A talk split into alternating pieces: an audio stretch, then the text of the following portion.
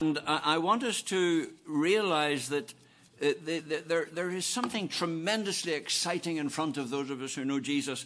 And these passages of Scripture, and there are three I want to read, underscore this.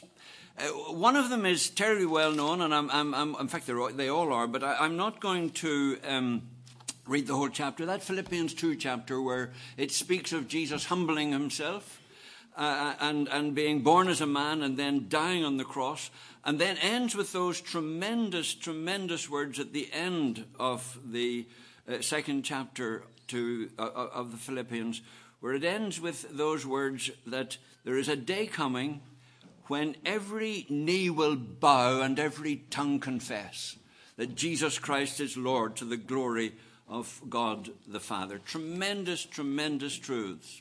The, the, the, another reading that I want to bring to us is from the great chapter on resurrection, that 1 Corinthians 15 chapter. Tremendous truths in this chapter. But I want to go to the very end. There's been a lot of explanation, sort of thing that one would normally read at a funeral. But at the very end, there's an exciting uh, climax to this chapter. And you're going to be there if you know the Lord Jesus. You're going to witness this incredible occasion. Uh, it, it, it says to us here Christ has indeed been raised from the dead, the first fruits of those who have fallen asleep. For since death came through a human being, the resurrection of the dead also came through a human being.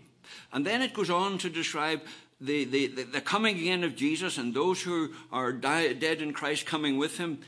Then the end will come when he, that is Jesus, listen to this, hands over the kingdom to God the Father after he has destroyed, all dominion, authority, and power there, there is among evangelicals sometimes an excessive emphasis on the individual salvation that Jesus won for us. And, and that's exciting and tremendously important. And that ingathering that we're all responsible for being involved in, you're all harvesters. Uh, but, but Jesus died for more than that. He died to reverse the fall. He died to bring a whole cosmos of righteousness and hand the whole thing back to his Father. Eden restored, if you like, and much more. And much more. The fall reversed. And then Jesus takes this all. This is what I won for you, Father, at Calvary, and for you who are here, uh, the, the, the recipients of my grace. And he hands the whole thing to his Father. What an exciting prospect. Uh, and it's that great ultimate harvest that I want this morning to have us excited, excited about. And then a final reading that I, I, I want to bring, and this one is from the, uh, the, the Epistle of John, right at the very end, the third chapter of John 1, where he says this What great love the Father has lavished on us that we should be called the children of God, and that is what we are. The reason the world does not know us, does not understand us, is that it didn't understand him. Dear friends, now we are the children of God, and what we will be has not yet been made known. But we will know, we know that when Christ appears, we shall be like him. Wow. For we shall see him as he is. In other words, he has a body now. Flesh and blood cannot inherit the kingdom of heaven. But we're going to be given a new body like unto his glorious body. And that body has been designed for eternity. I mean, it's exciting.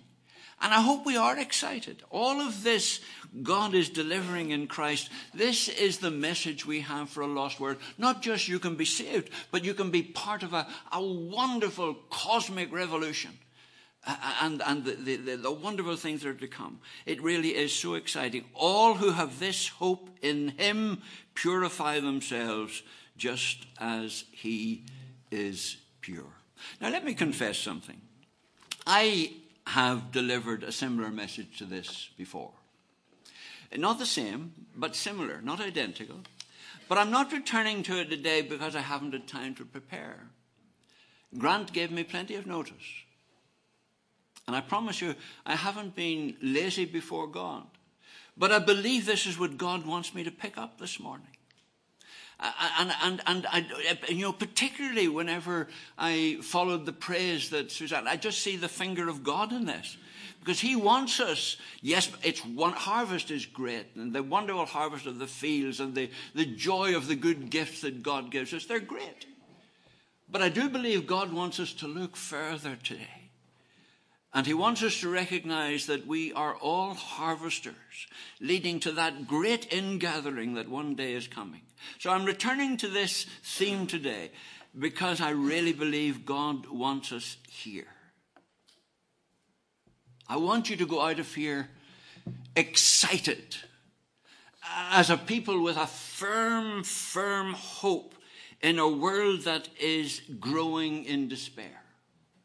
Uh, I know that some of you heard the story. I, am mindful of Ban Ki moon's question last autumn to Dr. John Upton, president of the Baptist World Alliance, where the, the, the Secretary General of the United Nations looked at John Upton full in the face. And I was privileged to hear this from Upton's own mouth, and there's at least a few others here who were there on that occasion. He looked him full in the face and he said, Dr. Upton, do you believe that your God is going to restore righteousness and justice to this world? Wow. And Upton looked back into the eyes of the Secretary General of the United Nations and said, With my whole heart, sir, I do. Then said the Secretary General, Will you pray for me? Wow. Will you pray for me?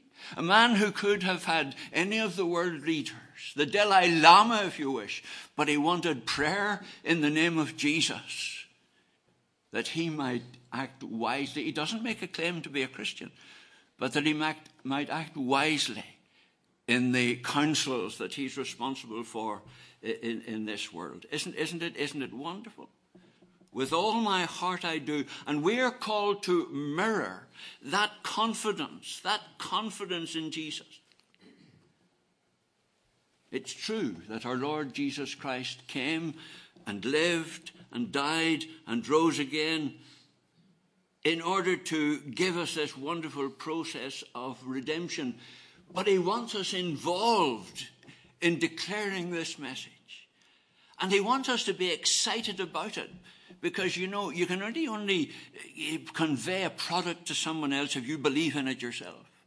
And if, if there's one thing I want to do this morning is simply underscore the joy of what we have in, in, in Christ. He seeks to involve us in this exciting cosmic project that Upton was so excited about as he spoke to the Secretary General of the United Nations. Now let's see. we are we're, we're, we're trying to see if this. Oh, it is. It's working well. Thank you. Thank you so much indeed.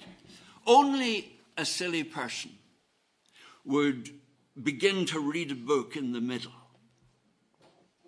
And yet, inadvertently, isn't it true that we often maybe switch on the television and there is the middle of a film or a play and we can see this particular scene, but we're not sure how it got to this point. And it would be similar to open a book and just start in the middle. But for millions of people, can we get it into our head? For millions of people, this current earthly scene is, is rather like that. They are unaware of the, the big picture. They, they, they, they, they don't see the big picture, but you have been let into that big picture. They, they don't know the, the mega narrative, the, the huge story that we know starts with that phrase, in the beginning, God. Now, I know that's debated nowadays, largely thrown to the side by many, many, many people, perhaps the majority. That God made everything that is tangible and visible out of that which cannot be seen. Young people, by the way, for some celestial physics, sometimes read the third verse of Hebrews 11. Tremendous verse, which tells us just that that God made that which is seen out of that which is invisible. And as you know, nuclear physicists are coming to that conclusion now, 2,000 years later. Uh, but it's there God, in the beginning, God. Uh, And we hold to that fundamental truth. But we also are convinced that history is moving inexorably towards a, a, a climax that has also been determined by God. Wonderful story. Uh, that climax when every knee, as we said, will bow and every tongue confess. When Jesus hands over what we've been reading, the kingdom that he has won, that he has redeemed, that he has reclaimed when he hands it back to his Father. The die is cast. And, and you are familiar with that big picture. The God of Abraham and of Isaac and of Jacob has given his word. We can be sure of this. The sort of readings we had there. God's guarantee is on that. And the thing is that we're commissioned to explain it to those who don't see the big picture, to those who are unfamiliar with this big picture, who really don't understand how did we get into this state? And, and, and, we, we can talk about the fall and explain why man is in this condition. And yet we can also talk about the not yet. The exciting truth that we've been let into through his word. And you know, the, the, the now is insecure if you don't know Jesus. The not yet is tragic if you don't know Jesus. I hope you do this morning. I hope you know this Jesus of whom we've been singing and who gave us this guarantee and who won this victory that you and I might know salvation and be united to God and have a part in this cosmic drama. Uh, I only met this book within the last year, but Maurice Sinclair, who is a lecturer in the Alexandria School of Theology in Egypt and a former Anglican bishop of northern Nigeria. And although I don't know the man personally, I have met him. He married my son and his, his wife, uh, Ross, that is, and Sonia. He, he married the pair of them because Sonia had been born in Argentina. But Maurice Sinclair has written a book on philosophy, a book called, uh, I think the, the title really is Paths to Wisdom. But it's written by a very fine thinker, but a man who compares the wisdom of mankind with the wisdom of God. And that's the line he takes in his very excellent philosophical book. But he starts, he sets the scene with this verse from Genesis, where God says to Satan, I will put enmity between you and the woman, and between your offspring and hers. And, and, what Maurice Sinclair points out that as a consequence of that, mankind down through the centuries has been in two streams the rebellious stream and the redemptive stream. The rebellious stream and the redemptive stream. And every one of us was part of the rebellious stream. But through the grace of God and the witness of friends and, and the prayers of friends, because Charlie told me he prayed for your father for those 11 years. But from the, for the witness of friends and the prayers of friends and the testimony of friends and, and, and, and from a variety of mechanisms, God has brought many of you, I hope and pray all of you, out of that rebellious stream into the redemptive stream through repentance and faith. Wonderful. He's transferred us from one to the other, from the kingdom of Satan to the kingdom of God. And as a consequence, thereafter, we find ourselves in occupied territory.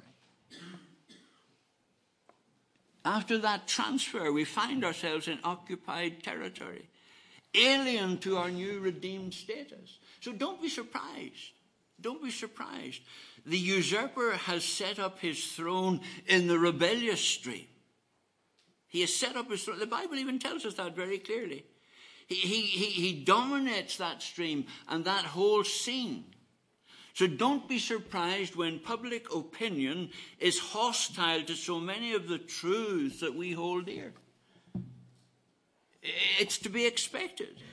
Don't be surprised that our Lord Jesus Christ is sidelined and his claims are set at naught in the context in which we're living because the rebellious stream dominates.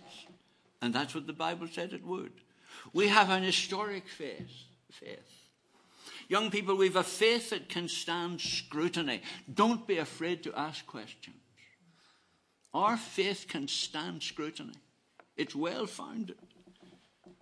It's personal. It was never meant to be a private matter, nevertheless. We have to share it.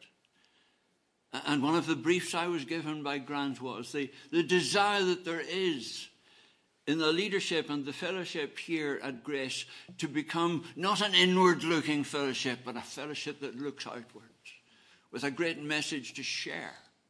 And that's really what I want to pick up this morning. Paul, at the end of the book of Acts, we find in that last chapter, he is standing before the Jewish leaders in Rome. And he goes very public with his convictions about the Lord Jesus Christ. Very public indeed. And he doesn't tread gently. He quotes from the prophet Isaiah.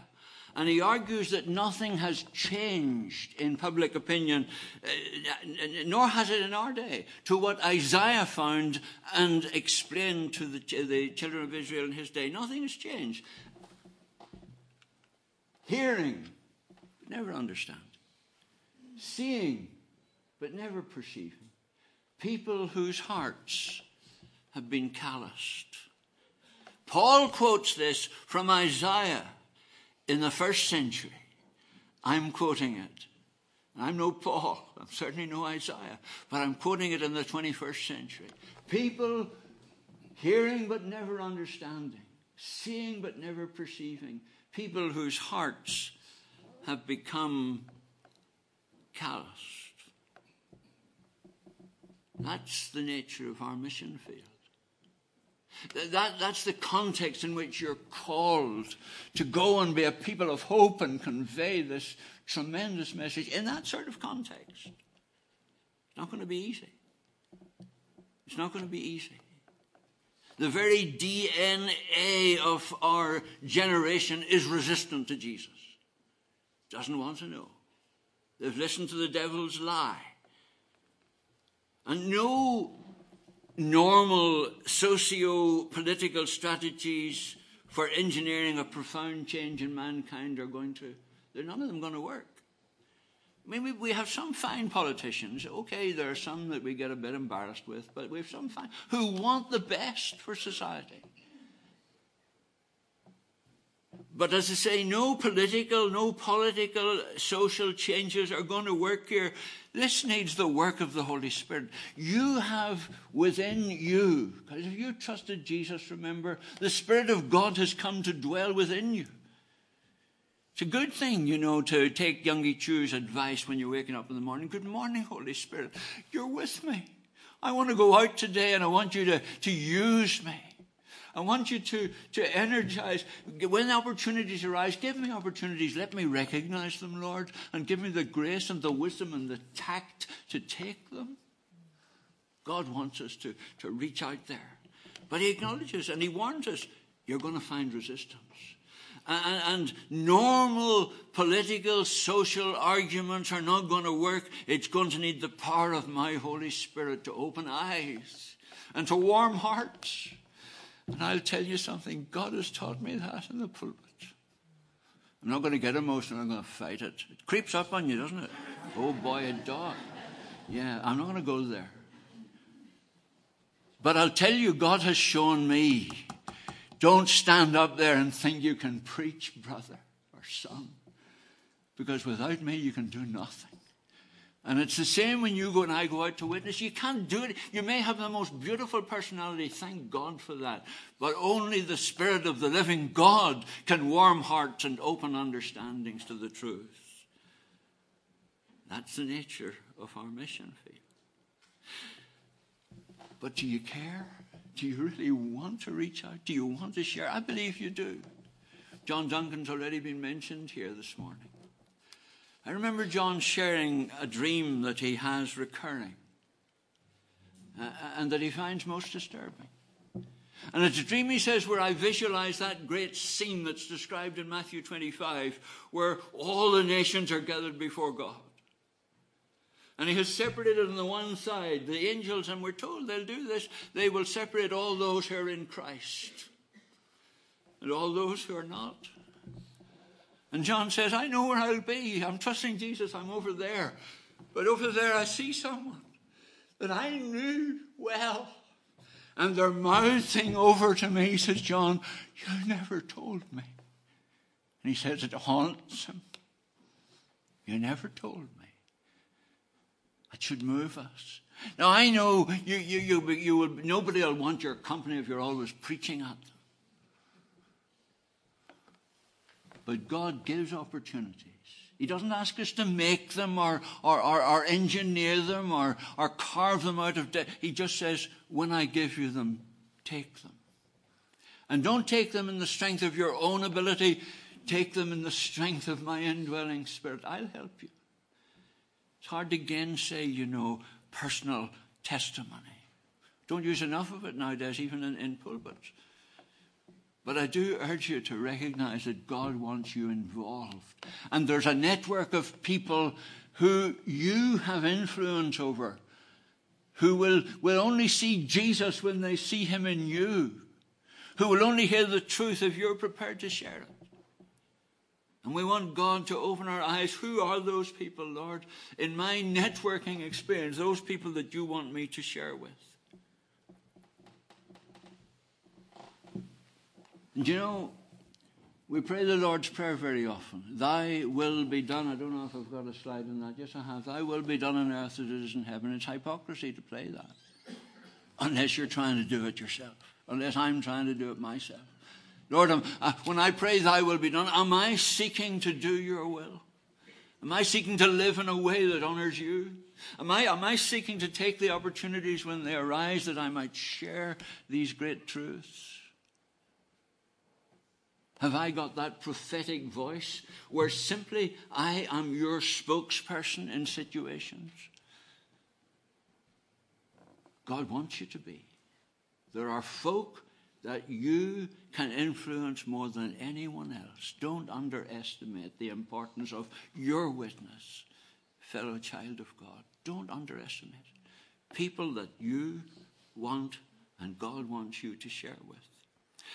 This is the Great Commission, as I say, that, that we, we're, we're called not only to share, but to demonstrate, to live in a way that people want to know.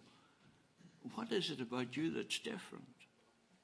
And I know it's difficult, and, and there are some of you saying, "Oh, Hadden, you know, are you going to send us out with a guilty conscience?" No, I'm not. I don't want to put a guilt complex on you. I got worried with that when I was a younger man. God will never ask you to do anything that He doesn't equip you for. Don't try to do things you're not equipped for. But He will hold you responsible to use the opportunities He gives and the gifts you have. And in the end, we need to remember this the battle is the Lord's. The battle is the Lord's. We're, we're simply, He wants, will you become a tool in my hand? Will you let me use you?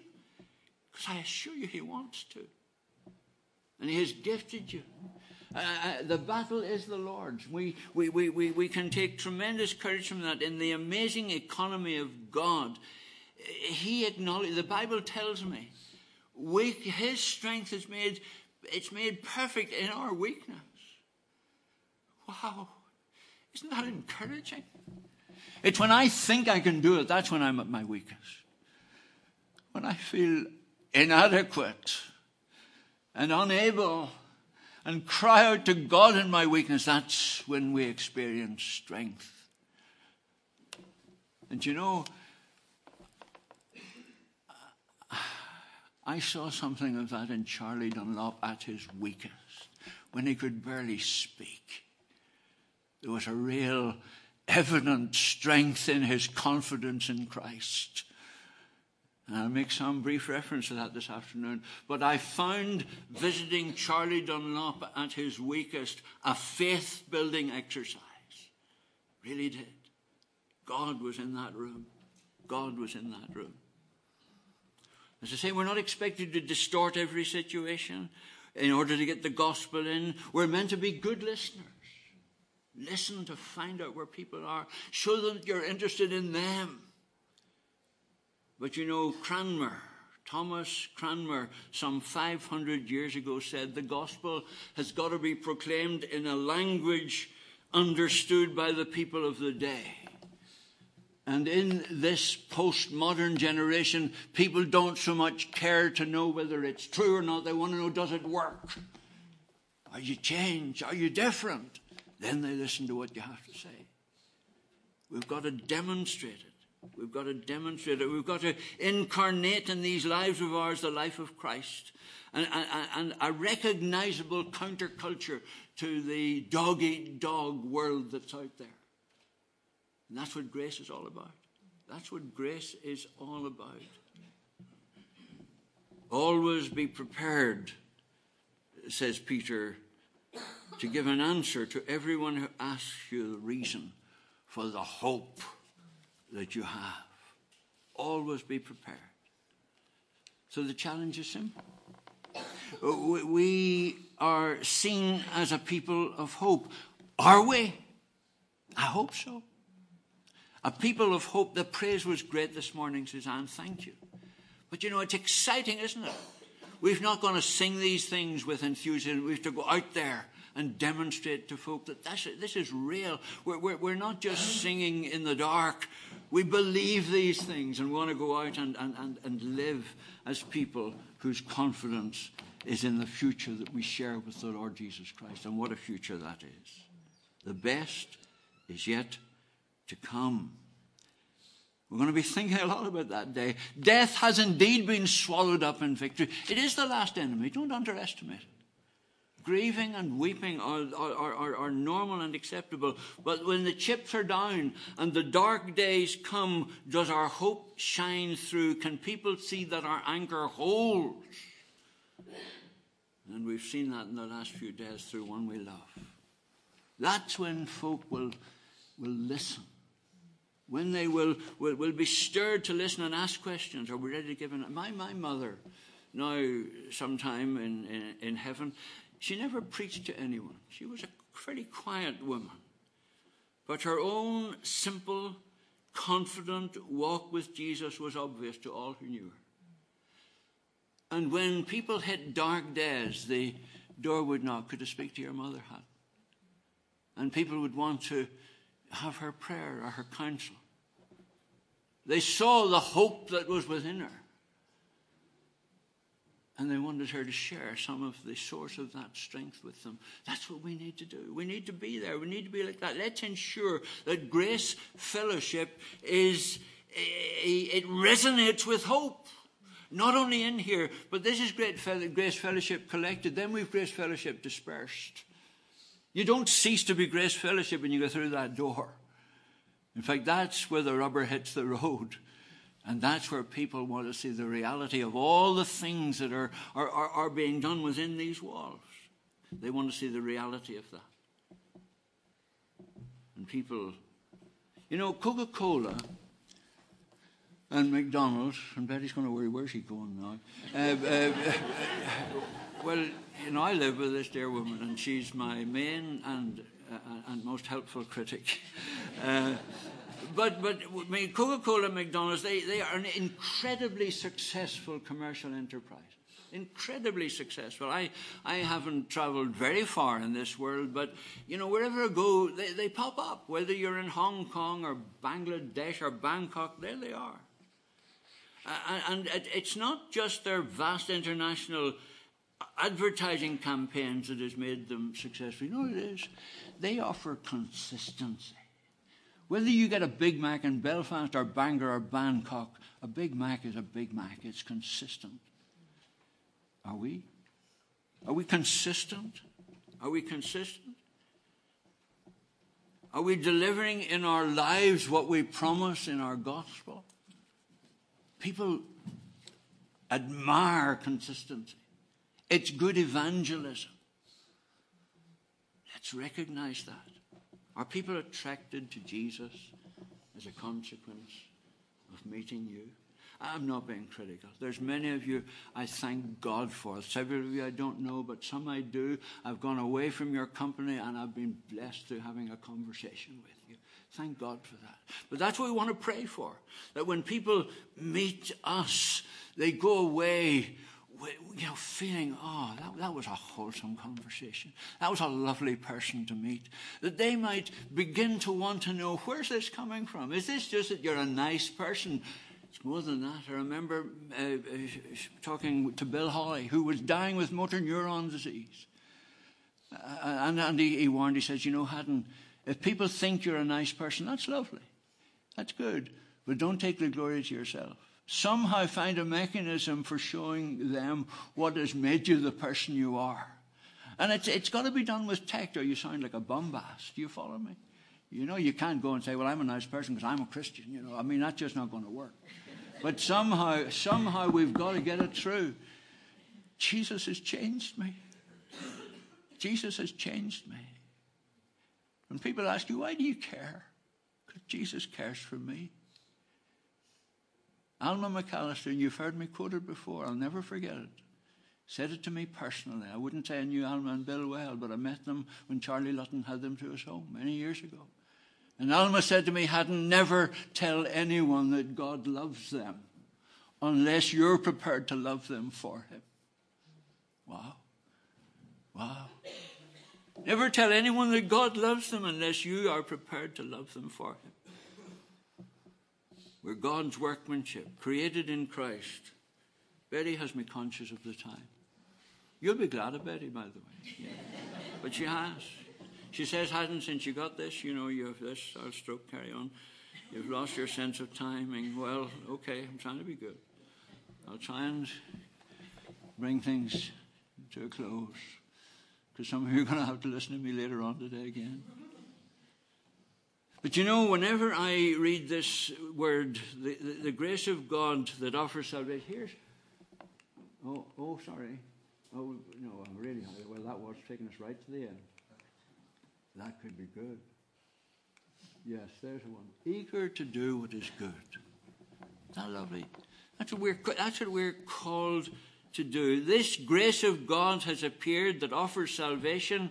It, it, it, teaches us to say no to ungodliness and so on. And then the verse in Titus 2 goes on to say, eager, a people are his very own, eager to do what is good. You, you see, I don't, I dare not preach a gospel of works.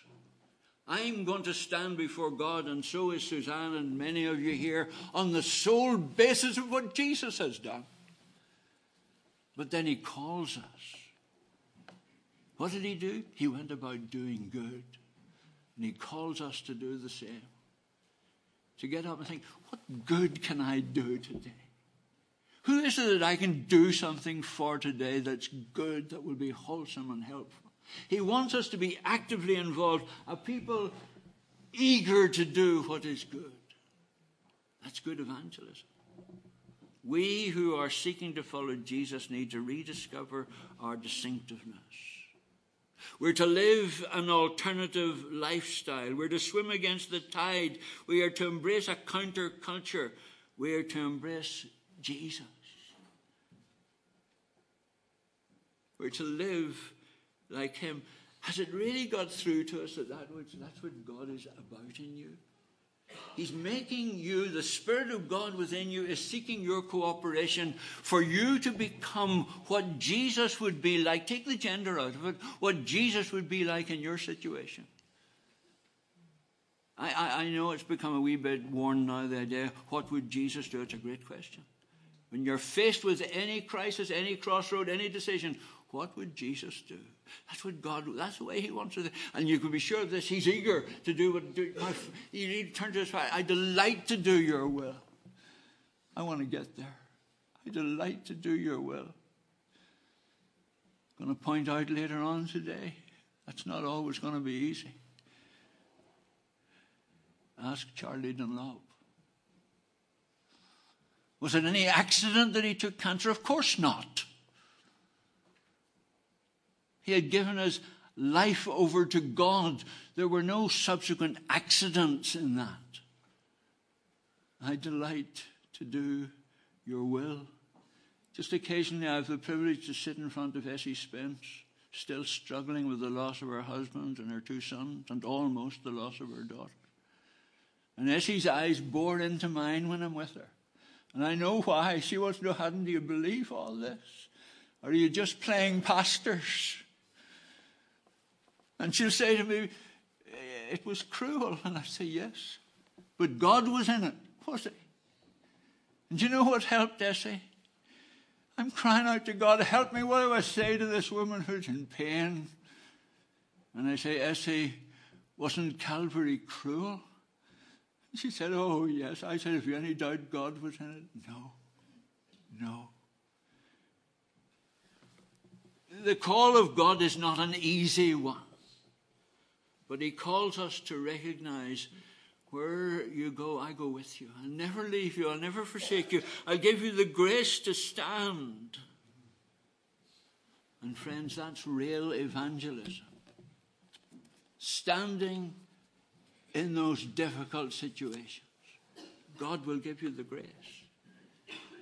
Live such good lives among the pagans that they may see your good deeds and glorify your Father.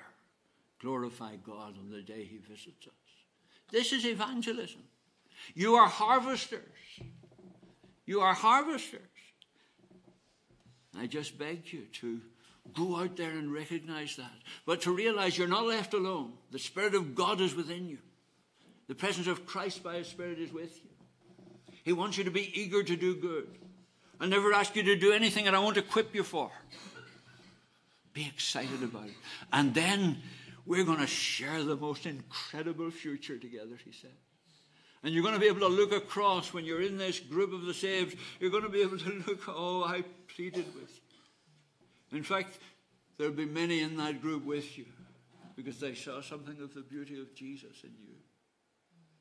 Harvest, Thanksgiving. Thanks for inviting me here your harvest service. And forgive me if I haven't adequately picked up the traditional theme. And it is important. And I love traditional harvest services. But recognize this that there is another harvest coming. And it's going to be based everything on Him. Him who died, who rose again, and who's coming back to take us to be with Himself. The crowning day is coming. Be excited about it. But go and share the promise of it with those whom God has put into your network of friends. Lord, I just ask you to take these inadequate words uh, and filter them through your filter, removing anything that was just the ramblings of Hadden Wilson. But oh God, I pray that we might catch the vision, that we're part of a great, immense, cosmic drama that's going to have such a glorious end. And we're going to be part of that. We're going to be there when Jesus hands the kingdom over to you, Father. Help us to be harvesters in the meantime and excited about it to the glory of your holy name. Amen. Amen. God bless you.